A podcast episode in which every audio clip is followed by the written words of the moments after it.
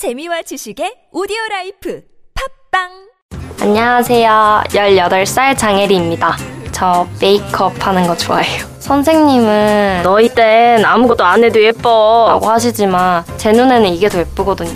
상큼한 자몽 레드, 그윽한 토피넛, 러블리 코랄, 틴트만 해도 30개가 넘어요. 제가 오늘은 꾸안꾸 메이크업을 해보도록 할 건데요. 저는 뷰튜버로 활동하고 있고요. 구독자도 3,000명이 넘어요. 근데 가끔 댓글 중에 혜리님 담배 필 것 같아요? 제가 지키는 원칙이 있는데 저는 담배는 피지 않아요. 담배 안 펴요. 노담. 담배는 노답, 나는 노담. 보건복지부. 굽은 어깨 바로 잡자 바디로직. 거북목을 바로 잡자 바디로직. 굽은 등도 바로 잡자 바디로직. 상체를 바로 잡는 바디로직 탱크탑.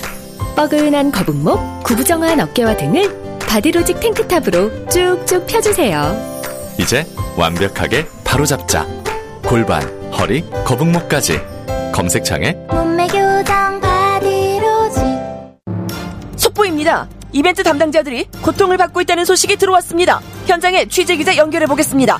현장에 나와 있는 김 기자입니다. 직원들은 연말 이벤트 경품을 수백 건이나 처리해야 하므로 야근이 지속되는 최악의 상황입니다. 해결책은 없나요? 다행히 해결책을 찾았습니다. 견적부터 발송까지 한 번에 해결할 수 있는 샌드비가 있습니다. 기업 전용 모바일 쿠폰 발송 서비스 샌드비. 가입하면 최대 14% 할인. 네이버에 경품 발송 샌드비를 검색하세요. 안녕하세요. 저는 박주호입니다. 전 나은이에요. 아빠, 우리 놀러 가자. 우리 하이원 갈까? 우리 가족을 위한 겨울왕국. 놀거리 가득한 스노우월드 12월 개장. 신비롭고 놀라운 하이원을 진짜 겨울로 오세요. 하늘 아래 온리원 하이원. 진짜 좋아요. 누가의료기로 으쌰. 누가 의료기로 으쌰. 안녕하세요. 누가의료기 모델 정준호입니다.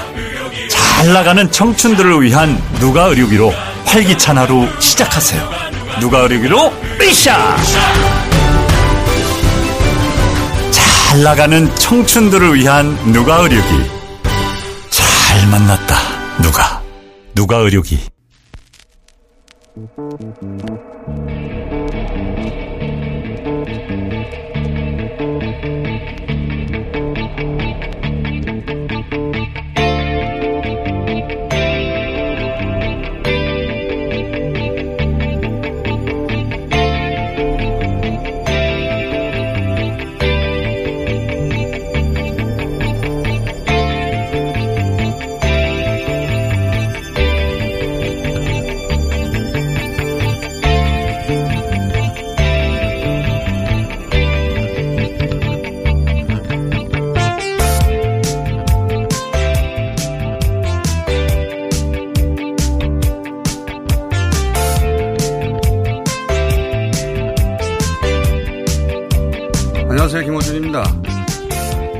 바로 며칠 전에 예산 통과한 거 보셨죠?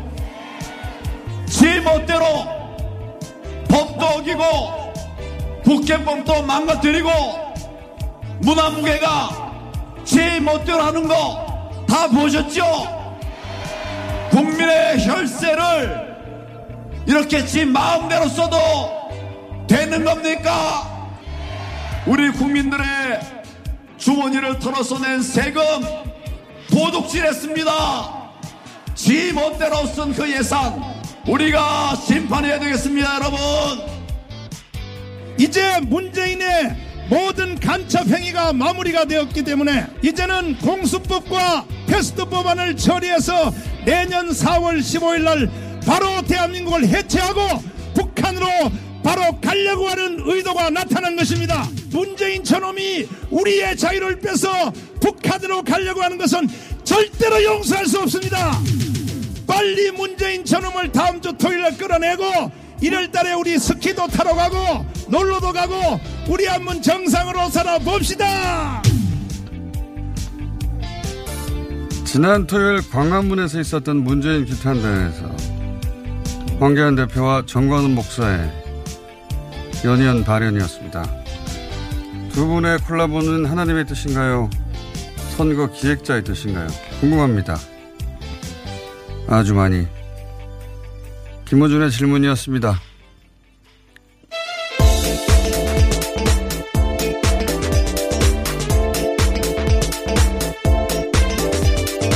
TBS의 유밀입니다. 네. 새로운 게 나와서 예. 스키도 나오고 네. 1월에는 놀러가자. 그리고 제1야당 대표가 같은 무대에 자꾸 올라가면 안 된다고 그랬는데 또 올라가셔가지고 두 분이 같이 선을 넘어가고 있어요. 예. 문 아무개가 지멋대로 한다 이런 발언. 누가 이런 기획을 했는지 모르겠는데 어디까지 가는지 계속 지켜보고 뉴스 공장에서는 매주 이 토일 집회 발언 전체를 모니터링하거든요. 저희가 안 들려드린 것도 많은데 대단합니다. 예, 좀 일부만 뽑아서 계속 지켜보고 있다는 뜻에서 들려드렸습니다. 새로운 게 나와가지고 1월에는 스키 타러 가자. 예. 첫 번째 뉴스는 뭡니까? 네, 북한이 지난 7일에 이어서 지난 금요일 또다시 중대 시험을 했습니다. 7일과 13일에 이어진 실험에 쓰인 새로운 기술들이 앞으로 또 다른 전략 무기 개발에 그대로 적용될 것이라고 또 밝히기도 했습니다. 이게 IBM을 구도화하는 거겠죠. 아무래도. 예. 결국은 이제 미국에게 북한은 우리가 새로운 길을 갈지 모른다. 새로운 길을 가게 되면 당신들이 굉장히 괴로울 것이다. 그러니 새로운 셈법을 들고 와라. 비건이 왔잖아요. 네, 예. 맞습니다. 그런 이제 협박인데 비건이 와서 이번 주 중으로 이제 북한과 뭔가 접점을 못 찾아주면 북한이 새로운 길이라고 해왔던 걸 가게 되겠죠. 그러면 그게 어떤 길일지 그리고 우리는 어떻게 해야 되는지 정세현 민주평통 수석 부의장과 잠시 후에 이야기 좀 나눠보겠습니다. 그럼 우리는 무슨 길로 가야 되나? 그 질문을 할 수밖에 없죠. 자, 다음 뉴스는 뭡니까? 네, 국회 상황이 좀 복잡해집니다. 더불어민주당은 4+1 협의체 협상에서 더 이상 선거법 개정안 조정을 추진하지 않겠다 이렇게 밝혔습니다. 자, 이거를 이해하려면 좀 긴 이야기인데 잠깐 설명해 보자면 다 완벽하게 이해하지는 않아도 돼요. 예. 근데 이 논의는 기본적으로 이제 득표율만큼 의석수를 갖자. 이게 정신이죠. 근데 우리 선거법이 과거에는 아니죠. 현재는 이걸 바꾸자는 건데, 현재의 것을. 1등만 당선이 되는 거죠. 그러니까 51%는 당선이 되고 49%는 그 표를 준 게 사표가 되잖아요. 그래서, 극단적으로 얘기하자면 49% 민심이 반영되지 않으니까 이걸 최대한 반영되도록 조정해보자 이겁니다. 기본적인 방향은. 그래서 지금 어디까지 와 있냐면 250 지역구 플러스 50 비례 여기까지 와 있죠. 근데 이 세부 조정에서 지금 조정이 안 되는 건데 좀 복잡한데 좀 간략하게 핵심만 짚어보자면 왜냐하면 이 얘기가 이번 주 내내 나올 텐데 뉴스가 이해가 안 갈 것 같아서 간략하게 설명을 하고 또 잠시 후 2부에서 또다시 다루겠습니다만 어디가 쟁점인지 예를 들어서 A정당이 있는데 득표율이 40%를 득표했어요. 정당이 전국적으로. 그러면 300석이죠 현재 40%를 득표했으면 120석을 가져가야 되죠. 근데 이제 실제 지역구 선거를 했더니 110석을 가져갔어요. 그러면 여기에 연동률을 100% 적용하면, A정당은 120석이 그 민심에 맞는 득표 숫자죠. 의석 수죠. 그래서 110석이면 10석이 모자라잖아요. 10석을 주자, 비례로.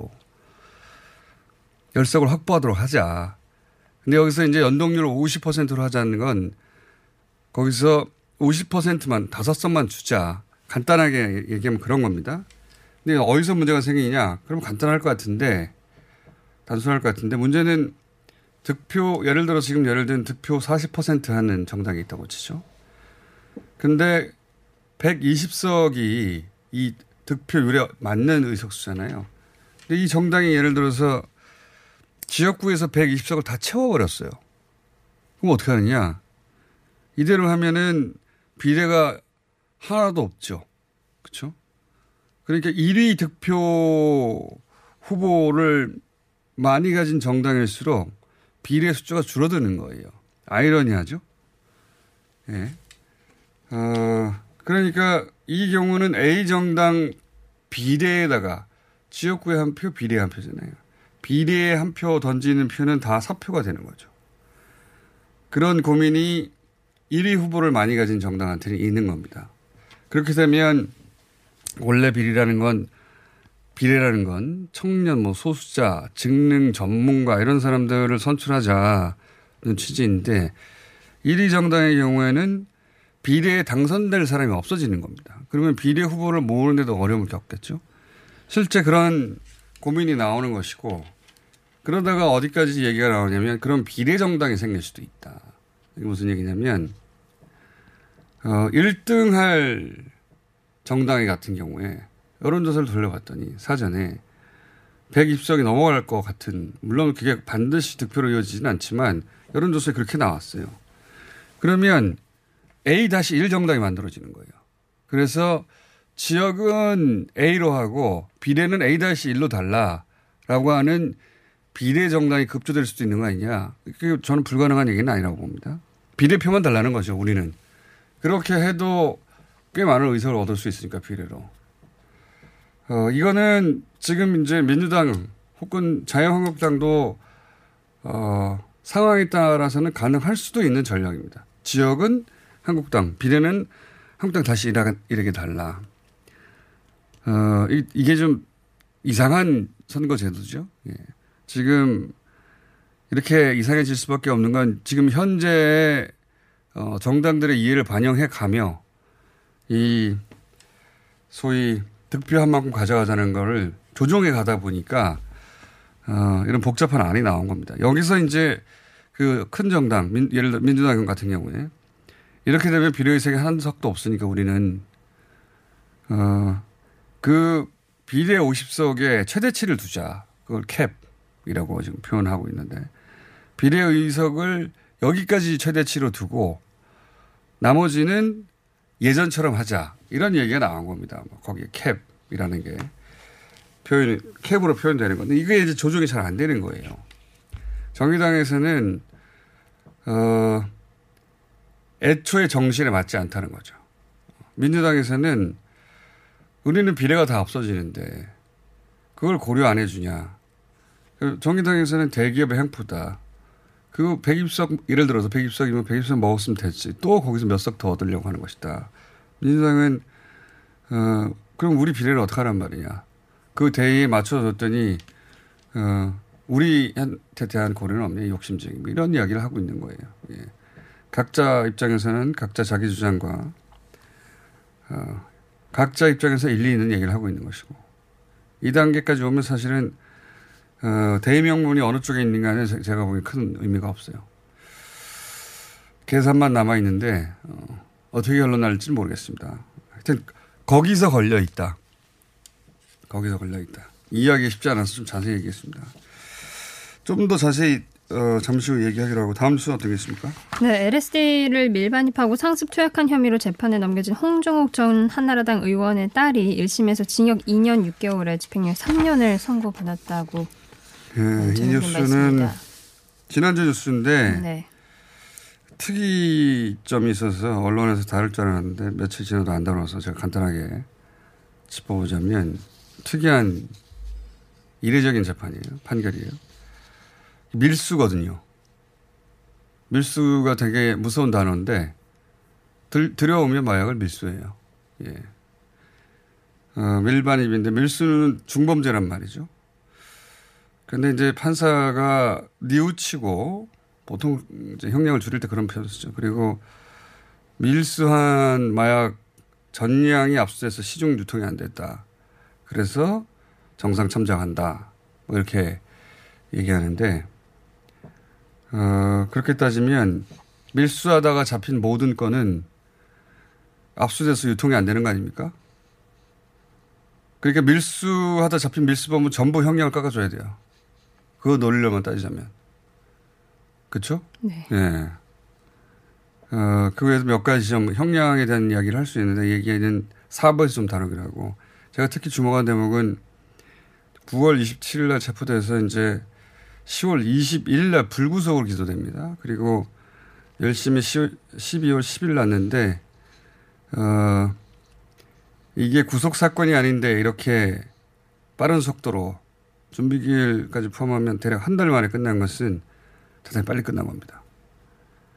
여기서부터 제 추정인데 딸의 생일이 지나기 전에 소년범인 상태에서 선고가 되도록 서두른 게 아닌가. 왜냐하면 선고일을 기준으로 생일을 따져요. 근데 이 생일이 지나기 전 소년범 상태로 내리려고 한 거 아니었을까. 예. 그러면 생일이 12월 선고일인 12월 10일 이전, 그러니까 11일부터 말일까지 12월 30일 사이에 있지 않을까, 생일이. 그렇지 않고서야 이렇게 빨리 소년범인 상태로 그러니까 선고를 내리려고 한 거죠. 생일이 지나버리면 성인이라서 이런 형을 줄여주는 혜택을 입지 못한 상황이 되니 빨리 한 게 아닐까. 의심해 볼 만한 정황이다. 근데 아무도 이 얘기를 안 하길래. 여기서 관전 포인트는 이겁니다. 그럼 검찰이 상고를 할까? 검찰이 항소를 하면 그럼 이제 성인으로 이심에 임하게 되거든요. 그러면 달라지죠. 성인이니까. 검찰이 이걸 항소를 하느냐 아니냐를 보면 간단하게 짚은 제 추론이 맞냐 안 맞냐. 요지는 성인이 되기 전에 여러 가지를 신속하게 처리하고 형량도 거의 맞게 내려준 이제 이례적인 밀수 사건인데, 이 정도로 짚어줄 줄 알았더니 아무도 짚지 않길래 잠깐 짚어봤습니다. 자, 브렉시트. 네, 브렉시트 총선으로 불린 영국의 조기 총선, 집권 보수당의 승리로 끝났습니다.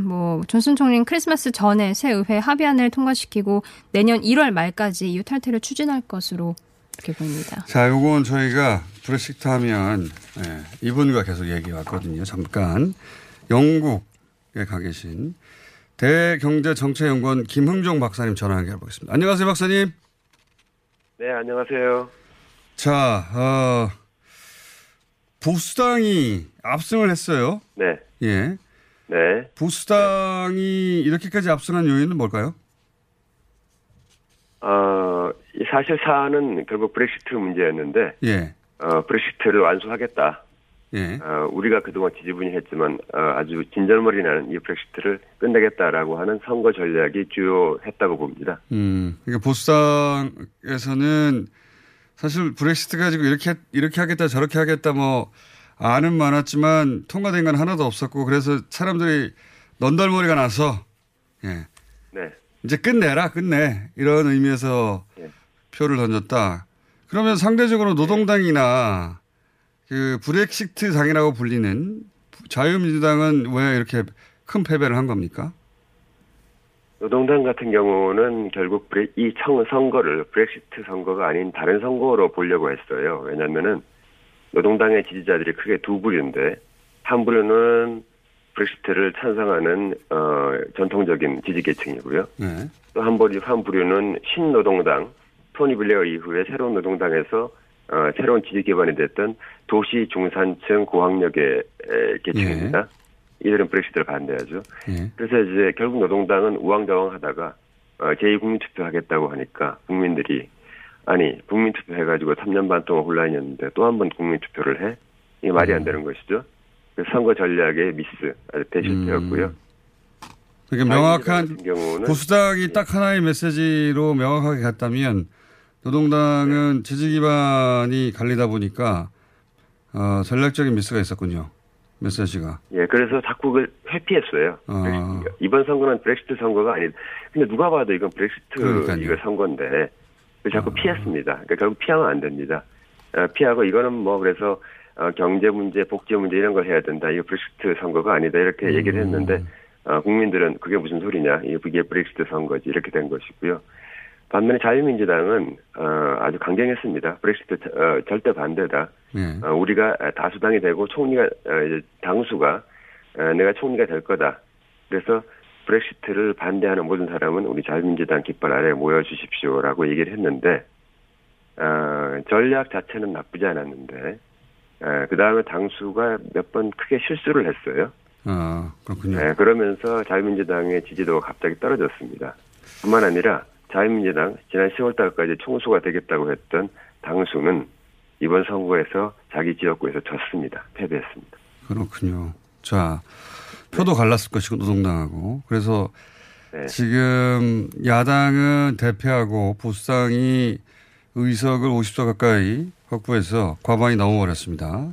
자, 과반이 넘었으니 브렉시트는 앞으로 진행이 될 거고 그 보수당이 원하는 대로. 제가 한 가지 더 궁금한 것이 네. 있는데 오늘 민이라서 여기까지만 짚어야 되겠습니다. 이제 스코틀랜드 같은 경우에 브렉시트 하게 되면 우리는 EU에 남고 싶기 때문에 EU에 남고 싶어서라는 명분을 내세워서 이번에 분리 독립 투표를 다시 할 수도 있는 거 아닙니까? 그죠? 예, 2020년 내년에 예. 독립 투표를 다시 하겠다. 2014년에 한번 했었는데 그때는 예. 안 됐죠. 그렇죠. 그런데 6년 이번에 2020년에 다시 하겠다라고 분명히 좀 밝히고 있고요. 이번에 또 스코틀랜드 국민당은 또 이번에 의석수를 늘렸기 때문에 결국은 스코틀랜드 국민들이 자신을 지지하고 있다라고 그렇게 생각을 하고 있습니다. 그래서 무엇보다도 2020년에 스코틀랜드가 분리 독립 투표에서 분리 독립을 승인할 가능성이 현재 높아져 있는 상태입니다. 그러니까요. 이 브렉시트가 되면 네. 스코틀랜드도 떨어져 나가고 북아일랜드도 떨어져 나갈 수도 있다. 그래서 대형 제국을 꿈꾸며 이 브렉시트를 네. 했지만 실제로는 잉글랜드로 쪼그라들 것이다. 이런 전망이 있지 않습니까? 그럴 가능성이 있는 거네요. 그죠? 예. 예, 가능성이 상당히 높아졌고요. 제가 옛날부터 그 얘기는 했었는데 이번에 투표가 북아일랜드에서도 민족주의적 성향, 즉 아일랜드를 지지하는 성향의 의원 수가 처음으로 더 많아졌습니다. 아. 이 영국 충상파보다 이게 처음으로 더 많아졌습니다. 이번에. 예, 그래서 이 두 쪽 다 스코틀랜드도 민족주의 세력 그리고 북아일랜드도 민족주의 세력이 완전히 의회를 장악하게 됐다. 이렇게 보시면 되겠습니다. 더군다나 지금 그 총리 영국 총리가 추진하는 것은 아일랜드와 북아일랜드 사이에 관세 체크를 한다는 거 아닙니까? 그죠? 결국 그 아이리시 해라고 하는데요. 브리튼 섬과 아일랜드 섬 사이에서 체크를 하겠다 그래서 지난번에 연정을 했던 민주연합당을 결국 버린 겁니다. 결국 이 합의안은. 예, 그렇게 해서 결국 이거는 존슨의 승리이지 영국의 승리는 아니다라고 한마디로 말할 수 있겠습니다. 알겠습니다. 오늘 여기까지 다루겠습니다. 감사합니다. 네, 안녕히 계십시오. 네, 지금 영국에 계신 게 아니라 현재는 파리에 계신다고 하네요. 대외경제정책연구원 김흥종 박사였습니다. 시더 아빠 발톱 너무 두껍고 색깔도 이상해. 이 녀석 그럴까봐 내가 캐라셀 네일 준비했지. 갈라지고 두꺼워진 발톱 무좀이 싹 사라진다고.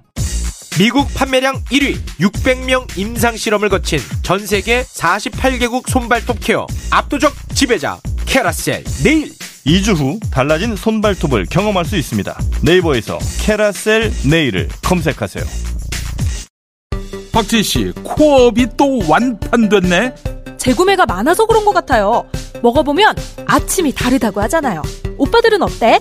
9가지 멀티비타민에 페루산 마카가 콜라보돼서 그런지 아침 활력이 달라. 코업 진짜 좋아. 나는 먹은 날과 안 먹은 날 차이가 확 나더라고.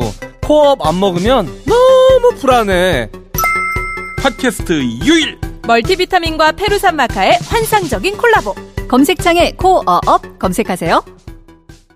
긁지 말고 뿌리세요 글루타셀. 아직도 무작정 긁고 계신가요? 지금도 밤마다 긁어대는 아이 때문에 고민이신가요? 미친 듯이 가려울 때는 긁지 말고 글루타셀을 뿌려보세요. 약국이나 검색창에서 리얼한 후기를 확인해보시고 많은 사용자들이 인정한 특허받은 글루타셀 스프레이로 긁지 않는 편안한 밤을 보내세요. 긁지 말고 뿌리세요, 글루타셀.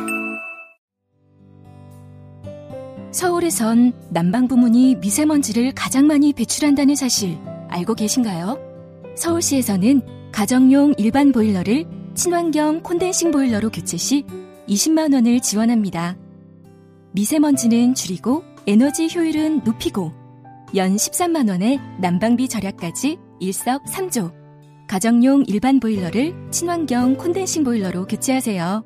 자세한 사항은 120 다산 콜센터로 문의하세요. 이 캠페인은 서울특별시와 함께합니다.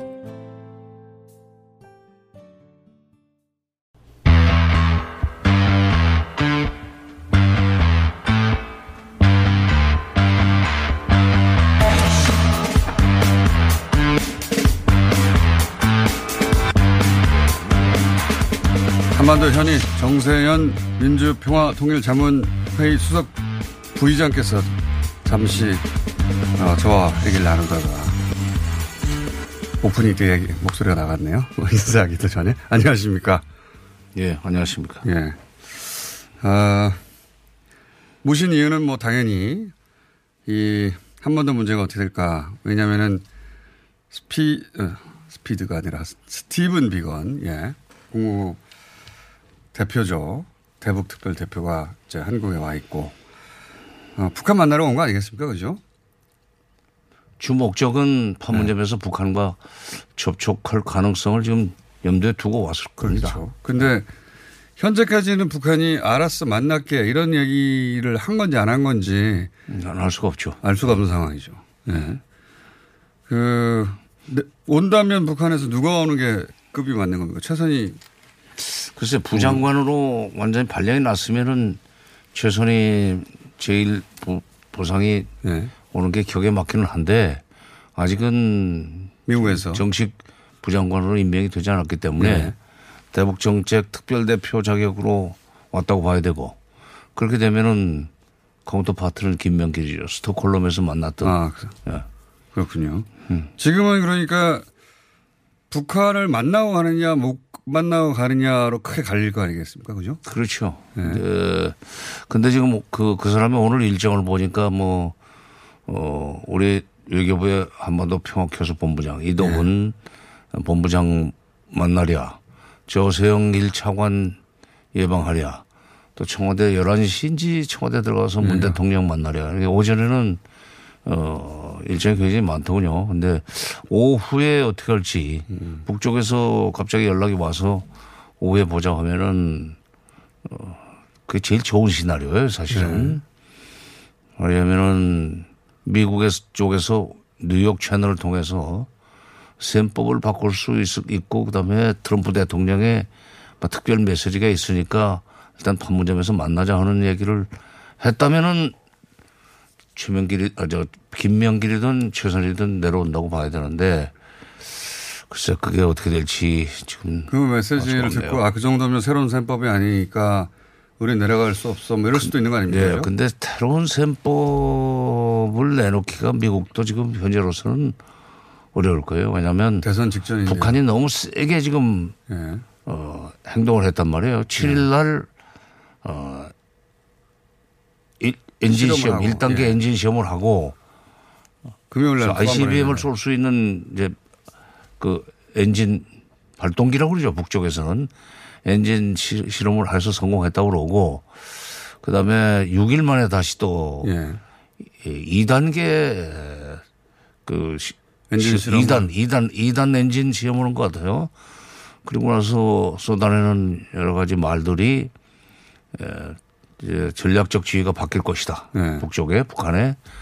두 번째 시험에 성공하고 나서는 이제 이걸로써 전략적 핵 전쟁 억지력을 확보하게 됐고, 앞으로 이걸 이용해서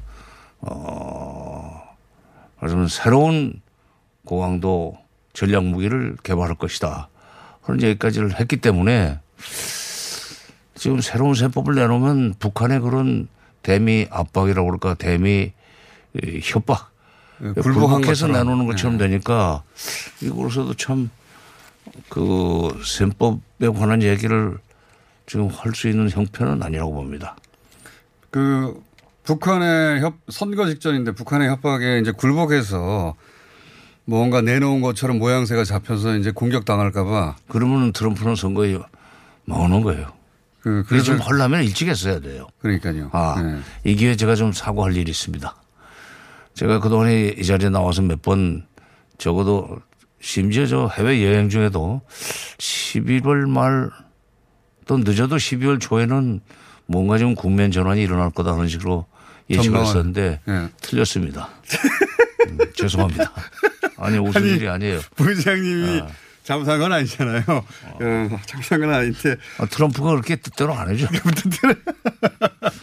뜻대로 안 해줘서.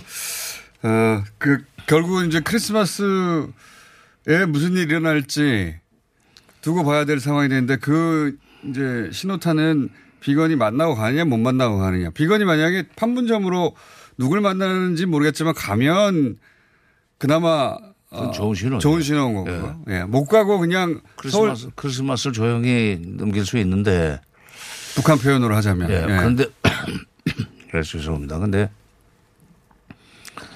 그러니까 2단계 시험에 성공한 13일 날 밤. 지난 금요일입니다. 지나고 14일 날 국방과학원 대변인이 시험에 성공했다고 발표를 하고 난 뒤에 바로 이어서 북한의 총참모장이 박정천 총참모장이 또 나왔어요. 또 담화를 발표했는데 그 사람의 말 속에 참 크리스마스를 조용히 지낼 수도 있다는 말이 좀 숨겨 있습니다. 이런 겁니다.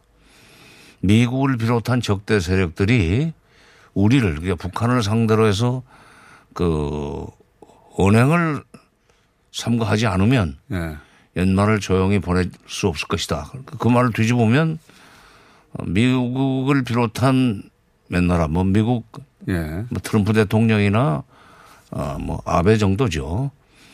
북한을 상대로 해서 거친 말을 쏟아내지 않으면은 우리가 ICBM 같은 거 안 쏠 수도 있다는 얘기거든요. 크리스마스를 조용히 지나갈 수도 있다는 얘기죠.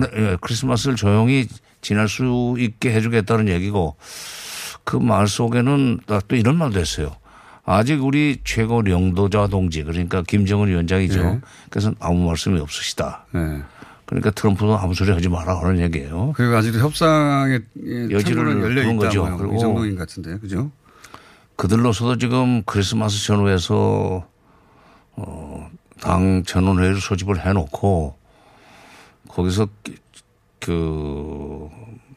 그야말로 막가는 그런 결정을 하기가 참 어려울 겁니다. 만약에 이제 아까도 말씀했듯이 트럼프 대통령이 선거도 앞두고 있는데 대선 본인한테는 그 선거보다 중요한 게 아무것도 없죠. 근데 그 선거를 앞두고 있는데 북한이 이러는 세게 나오는데 뭔가 새로운 셈법을 들고 나오기에는 자기가 진 것 같아서 못한다고 치면 북한도 미국도 대결 국면으로 가는 건 원치는 않지만 갈 수밖에 없는 상황이 되어서 북한이 우리는 새로운 길을 간다고 이제 선언해 버린다면 양쪽 모두 원치 않고 우리도 원치 않지만 그렇게 갈 수도 있는 거 아니겠습니까? 그죠? 그러니까 지금 내년 1월 1일 신년사에서 새로운 길을 선언하느냐. 아니느냐. 새로운 길을 갈 수 있다는 것을 상당히 강하게 시사하면서 그 이후에 미국의 태도 특히 한미의 태도가 어떻게 전개되느냐에 따라서 새로운 길을 막 봄에 갈 수도 있죠. 그러니까 3월 달에 그 한미연합훈련이 다시 시작이 되면 그러면 북한 가만 안 있을 겁니다. 그러면 북한이 왜냐하면 1월 1일 날 신년사를 해야 되니까 올해 1월 1일 날 새로운 길에 대한 언급을 했는데 올해 말까지 시안이라고 선언했는데 그게 특별한 거 없이 지나가 버리면 내년 1월 1일 뭔가 선언하게 또 해야 되지 않습니까? 선언해야죠. 그러나 이제 이번 연말에 열리게 된 대체로 23, 4, 5일경에 열리게 돼 있는 당 7기 5차 전원회의에서 경제정책 관련된 뭐 결정을 좀 해야 될 거예요. 왜냐하면 2016년 5월 달에 열렸던 7차 당대회에서 결정한 2020년까지의 그 국가경제발전 5개년 전략. 예. 이거를 지금 2020년에 끝낼 수 없게 됐으니까 몇 년 연장하겠다는 얘기를 하지 않을까 하는 예, 예. 생각이 들고, 두 번째는 당 7기 3차 전원회의라는 걸 열고 4.27 정상회담에 나왔습니다. 예. 일주일 전에 열고, 이게 작년 4월 20일 날 이제 핵 경제 병진 노선에서 핵은 더 이상 개발하지 않고 경제 발전에 총력을 집중하겠다는 결정을 했는데 그걸 할 수 없게 됐다. 그러니까 2018년 4월 20일 날 열렸었던 당 7기 3차 전원회의의 결정을 번복하고 이제 다시 핵실험도 하고 또는 핵무기 개발도 하고 ICBM 등 또 인공위성이라고 또 둘러댈 수도 있지만 그런 전략 무기를 앞으로 양산하고 또 필요하면은 시험 발사할 수 있다는 결정을 당 7기 5차 전원회의에서 해놓고 그 전제 하에서 새로운 길을 갈 수 있다는 것을 강하게 이제 신년사에서 강하게 예고하면서 그 아마 한두 달 정도는 미국의 태도 변화를 기다릴 수도 있다고 저는 봅니다. 왜냐하면 언행을 삼가하면은 연말을 조용히 보낼 수 있게 해주겠다는 네. 얘기를 했단 말이죠. 미국 정치 일정이 있으니까요. 그러니까 그 대신 이제 한미연합훈련을 하지 말라는 요청은 계속할 거고. 그러니까 트럼프 대통령이 공화당 후보가 되고 민주당도 이제 전국을 돌면서 프라이머리 할 그 시작 시점 언제까지는 좀 기다려주고 그런 그렇죠. 다음에 트럼프 대통령이 와서 새로운 셈법을 조용히 제안하면 그때 다시 넘어갈 수도 있는 그런 버퍼를 둘 것이다. 그럴 수도 예, 있다. 예. 연말 시한을 지금 설정해놨지만은 그 연말이 오기 때문에 연말이 가까워지기 때문에 북한으로서는 굉장히 지금 사실은 북한도 갑갑하죠. 사실. 지금 답답하게 됐어요. 예. 행동을 안 할 수도 없고 할 수도 없고. 미국도 갑갑하겠지만. 네. 그래서 우리도 갑갑합니다. 그런 얘기를 한 것 같아요. 앞으로 그러니까 미국을 비롯한 적대 세력들이 북한을 상대로 해서 거친 언행을 자극하지 마라. 네. 삼가하면은 연말을 조용히 보낼 수 있다는 얘기를 한 거 보면은 크리스마스 때 선물을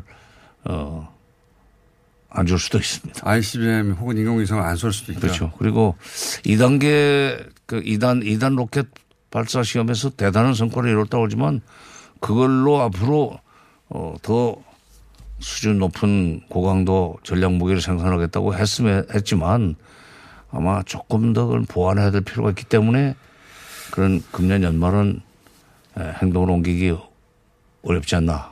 한 가지만 여쭤보겠습니다. 만약에 북한이 여차저차 결국은 새로운 길을 간다고 선언을 하고 특별한 해법이 북미 간에 안 나오면 우리가 갈 길은 그러면 어디에 그렇죠. 있는 거죠? 우리의 새로운 문제입니다. 지금 예. 문재인 대통령 그것 때문에 오늘 지금 비건 대표를 만나서 무슨 얘기를 해야 될지 이 시간에 이제 고민이 많을 텐데 지금 임기 절반까지는 북미 관계를 잘 풀면 될 거라고 생각하고 여기까지 왔는데 그렇죠. 예. 임기 절반 반환점은 넘었고 근데 비건이 북한으로부터 사인이 없으면은 비건으로서는 문 대통령이나 또는 우리 외교부 차관 또는 평화교섭본부장한테 할 얘기는 뻔해요. 만약 북한이 새로운 길을 가게 되는 경우에는 절대로 한국이 대호 이탈해서 안 된다. 네. 일본 가서도 그 얘기 할 겁니다. 그러니까 한미일 공조를 긴밀히 하자는 얘기밖에 할 것이 없는데 그럴 경우에 우리가 그 길을 계속 따라갈 것인지 그거는 좀 고민해 봐야 돼요. 왜냐하면 우리가 지금 2032년 그 올림픽을 서울 평양 공동 올림픽으로 개최하려고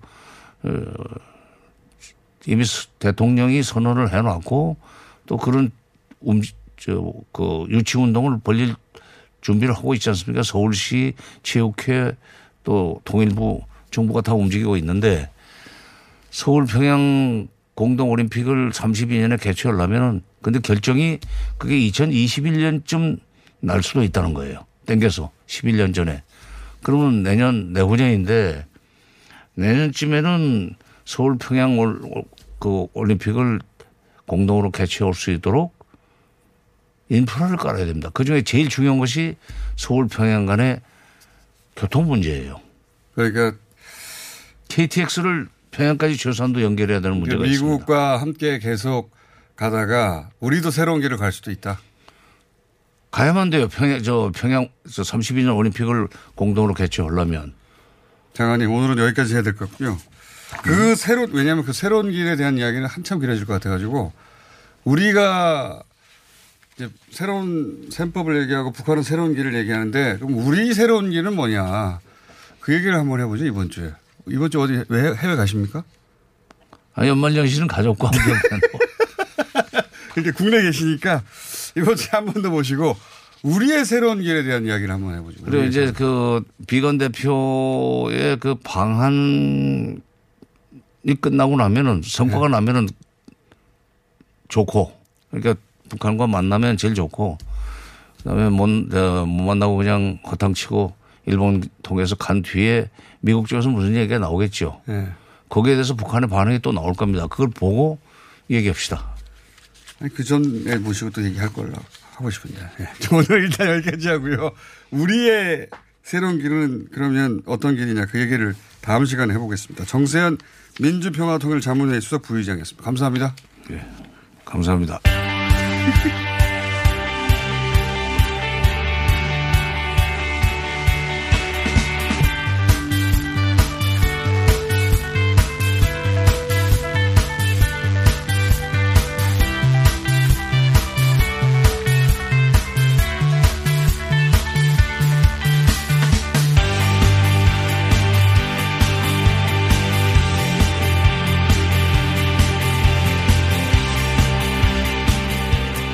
간만에 정치 배치 박시영 대표 배종찬 연구소는 네 반갑습니다. 안녕하십니까? 네, 시간이 별로 없어 10분밖에 없어요. 네.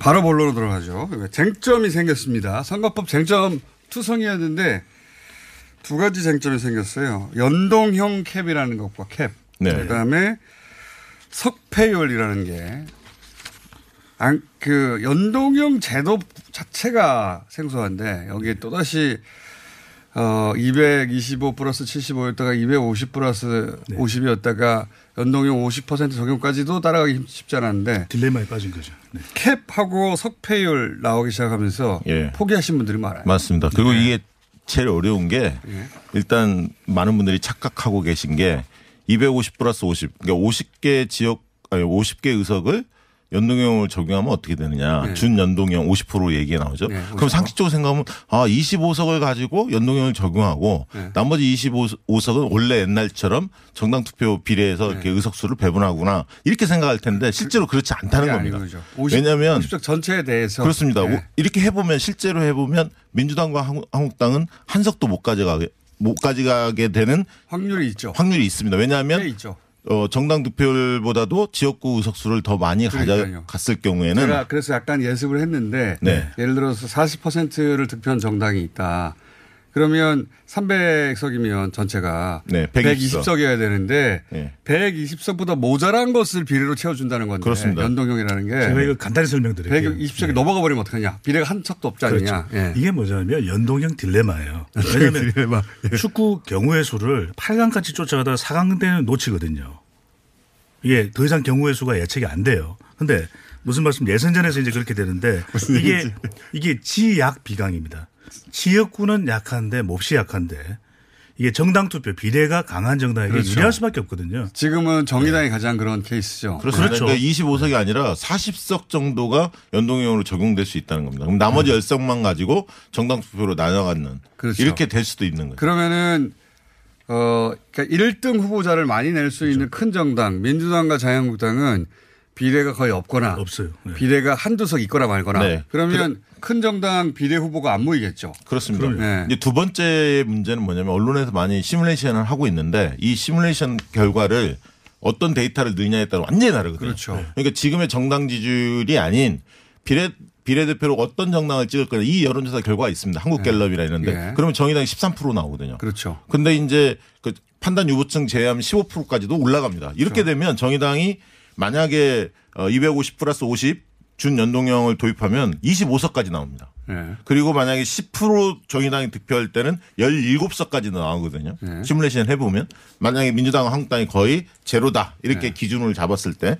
그렇기 때문에 어느 데이터를 넣느냐. 지금 정당 지지율은 6% 7%거든요. 그렇죠. 이 데이터를 넣을 거냐. 실제로 국민들이 비례대표로 정의당을 찍어주고자 하는 국민들이 많습니다. 왜냐하면은 민주당 지지층 중에는 비례는 정의당. 혹은 비례는 진보정당 2층이 항상 존재해 왔거든요. 그게 한 20% 됩니다. 민주당 예. 지지층이. 그러면 지금 정의당의 지지율 플러스 말씀하신 대로 6, 7% 이상 그렇습니다. 더해질 가져갑니다. 테고 그러면 그래서 15% 가까이 도달하면 비례의 절반 가까이 가져가고 나머지 정당들이 비례를 나눠 가져야 되는데 이건 또 부당하다고 생각하는 거죠. 그렇습니다. 이제 거기서부터 지금 출발하는 겁니다. 다른 정당들이. 그런데 예. 이제 수치상으로도 그런데 이게 또 이 딜레마가 왜 딜레마냐면 보통은 비례대표를 주로 인재 영입한 예. 또 여성들 청년들 배치를 할 수가 있거든요. 그렇죠. 그럼 이렇게 되면 더불어민주당은 여성들을 비례대표 1번 뭐 놓고 그렇게 하는데 없어지는 겁니다. 그렇죠. 예. 의미가 없어지는 거죠. 그러니까 실제로 예. 해보면 시뮬레이션 해보면 연동형 50% 적용하면 민주당은 4석 5석 이 정도밖에 안 나오고요. 예. 그다음에 캡을 씌운다 이런 얘기 하지 않습니까? 상한을 적용하는 거거든요. 그런데 지금 얘기한 대로 이런 식으로 다 캡 없이 하면 네. 한 정당이 다 그 비례를 과반을 가져갈 수 있으니 거기에 캡을 씌워서 그 이상이 안 되게 제한을 하면 상한을 두자는 거예요. 상한을 두자 네, 이런 이야기입니다. 또는 네. 30석 상한을 두자는 겁니다. 정의당 입장에서는 이미 우리는 50%라는 걸 수용하고 양보했는데 네. 이렇게 나오는 것이고 민주당이나 다른 뭐 자유당 같은 경우에는 자유한국당 같은 경우에는 우리 그럼 비례 어떻게 하란 말이냐. 아니, 그러니까 각 당이 다 할 말이 있습니다. 조금씩 다 할 말이 있죠. 예. 그렇죠. 한국당은 연동형 반대한다. 그래서 이렇게 할 얘기를 반대한다. 민주당은 225, 75 할 때 75석 비례대표 적용할 때는 50% 연동형을 어느 정도 받아들일 수 있는데 네. 이 50석으로 줄었거든요. 네. 그러다 보니까 더 입지가 줄어든 겁니다. 네. 그래서 비례대표 할 만한 사람은 민주당이 안 오겠죠. 네. 갈 길을 돌릴 겁니다. 이것 때문에 할 얘기가 있는 거고 정의당 입장에서는 원안보다 후퇴한 거 아니냐. 네. 당연히 그런 지점에서 정의당도 할 말이 있는 거고요. 그런데 네. 이제 중요한 거는 다른 정당도 마찬가지예요. 다 마찬가지입니다. 그렇죠. 누가 네. 오만한 세력으로 비칠 거냐. 네. 국민의 눈에. 제가 보기에는 누가 오만한 세력으로 비치느냐를 이해할 만큼 사안이 간단하면 좋겠는데 복잡해요. 너무 복잡해가지고 누가 잘못한지 알 수가 없어요. 석패율도 네. 마찬가지예요. 석패율 쟁점은 뭐냐면 떨어진 사람들을 아쉽게 떨어진 사람 지역구 구제해 주자는 건데 이게 원래 원안에는 권역별로 나누게 돼 있고 네. 권역별로 2명 이내의 비례대표를 각각이 선출하게 돼 있어요. 각 정당 네. 임의적으로. 그런데 이제 민주당 같은 경우는 2명 이내면 너무 중진 구제용이다. 그래서 네. 1명으로 좁히자 이렇게 주장하고 있는 거고 일부 군소 정당들은 이걸 전국 단위로 넓히자. 네. 전국 단위로 넓히면 예를 들면 특정 지역에서 예를 들어 구제 안 되는 중진들 같은 경우 전국 단위로 하면 네. 구제될 수도 있거든요. 그 중진 여기서 석패율이라는 건 아깝게 그렇죠. 네. 아깝게 낙선한 사람들을 비례에도 넣어주어서 예를 들어서 차점으로 각 정당에서 그렇죠. 차점 두 번 2위로 낙선한 사람들을 구제해 주자는 거예요. 한마디로 말하면 예, 일본에도 이 제도가 있긴 있습니다. 그래서 일본에는 그 오래 정치를 한 지명도가 널리 있는 그러니까 아버지 때부터 정치를 해서 그 이름을 알려진 사람들이 보통 못해도 2등을 하니까 그렇습니다. 그렇게 써먹는데 누가 혜택을 보내냐는 거죠. 그렇죠. 이름이 널리 알려진 사람들은 근데 이거를 정의당에서는 2위 할 가능성이 높은 후보들이 많으니 네. 이걸 최대한 넓히고 싶은 것이고 네. 민주당 입장에서는 그렇게 해서 또 자리를 가져가버리면 자기는 또 줄어드니까 네. 그런 이런 두 거죠. 가지의 그 쟁점도 있고요. 공세조항이라고 해서 3% 넘는 정당만 의석수를 비례대표 가져가게 하자. 네. 이게 현행인데 이거를 5% 높이자 민주당은 그렇게 주장을 네. 했는데 이 논란이 왜 그러냐면 기독자유당 전광훈 예. 목사 지난번에 맞아요. 2.6% 받았습니다. 그런데 예. 지금 더 존재감이 커졌죠. 이런 정당이 3% 돌파. 전광훈 목사 같은 그런 국회의원이 돼서 등장할 수 있습니다. 네, 그렇습니다. 그러니까 예. 제도의 허점이 드러나면 원래 빈 공간을 파고들기 마련인데 그렇죠. 이러다 보니까 민주당 일각에서는 차라리 친민주 친당 하나 만들자. 그렇죠. 여기서 이제 이런 얘기 나올 수도 있는 겁니다. 여기 나오죠. 이성정당 비례정당이 민주당과 한국당 양쪽에서 나와요. 이제. 양쪽에 나올 수 있죠. 왜냐하면 네. 2001년에 노무현 대통령이 위기에 몰렸을 때 개혁당 유시민 전 장관이 들고 일어났던 개혁당이 있지 않았습니까? 네. 민주당 성향이 좀 비슷했죠. 마찬가지로 새로운 유성정당 비슷하게 나타날 수도 있는 겁니다. 그러니까 이게 리그로 두 개가 나눠지는 거예요. 1부 리그와 2부 리그. 그러니까 네. 비례대표 연동형 쪽 리그에서 의석을 확보하겠다. 네. 이런 정당이 출연할 수가 있는 것이죠. 그게 무슨 얘기냐면 이것도 잠깐 설명드리자면 쟁점을 설명드리다 보니까 바쁩니다. 비례가 그러니까 민주당으로 예를 들어보죠. 일당이니까. 민주당은 40%를 득표한다면 120석인데 120석을 네네. 지역구로 다 가져버렸어요. 예를 들어서. 비례대표 없죠. 그럼 비례대표 없단 말이죠. 네. 그러면 비례대표로 찍을 사람들이 사표가 되니까 네. 그렇죠. 비례대표용 정당을 하나 만들어버리는 그러니까. 거예요. 그렇죠. 그래서 정의당 찍어줄 사람도 있지만 정의당 찍어주기 싫은 사람도 존재하거든요. 민주당에. 그러니까요. 그러니까 정의당을 어차피 민주당의 비례표 찍어봐야 민주당 비례의원 하나도 당선 안 되니까 이 정도면 그러면 자기는 민주당 다시 정당에다가 비례만 찍겠다. 그게 이게 연동형 취지에 안 맞는 거죠. 왜냐하면 같은 우리 계열이니까 우리 연동형 리그에서는 여기 찍어달라는 셈이 돼버리는 거거든요. 이게 실질적으로 네. 연동형이라는 거는 결국 다당제의 길을 본격적으로 여는 겁니다. 여는 건데 이 대통령 체제 하에서 이게 과연 올바르냐 여러 논란이 있었습니다. 한국당도 똑같은 얘기하는 거죠. 그렇죠. 우리도 비례 안 나오니까 비례용 정당 하나 만들 것이다. 그렇습니다. 이게 네. 오히려 극심한 혼란을 초래할 가능성도 배제할 수 없다. 이거 합의가 쉽지 않겠습니다. 그래서 외국 같은 경우는 했지만 또 철회한 그 다음 선거에서 철회한 경우도 있습니다. 그래서 다음 선거에서 다시 없어질 거라는 얘기도 나오는 거 아닙니까? 근데 이제 좀 짧게 말씀드리면 이게 시간이 없어요. 짧게 말씀해 보세요. 연동이 공수처 설치법과 연동될 가능성.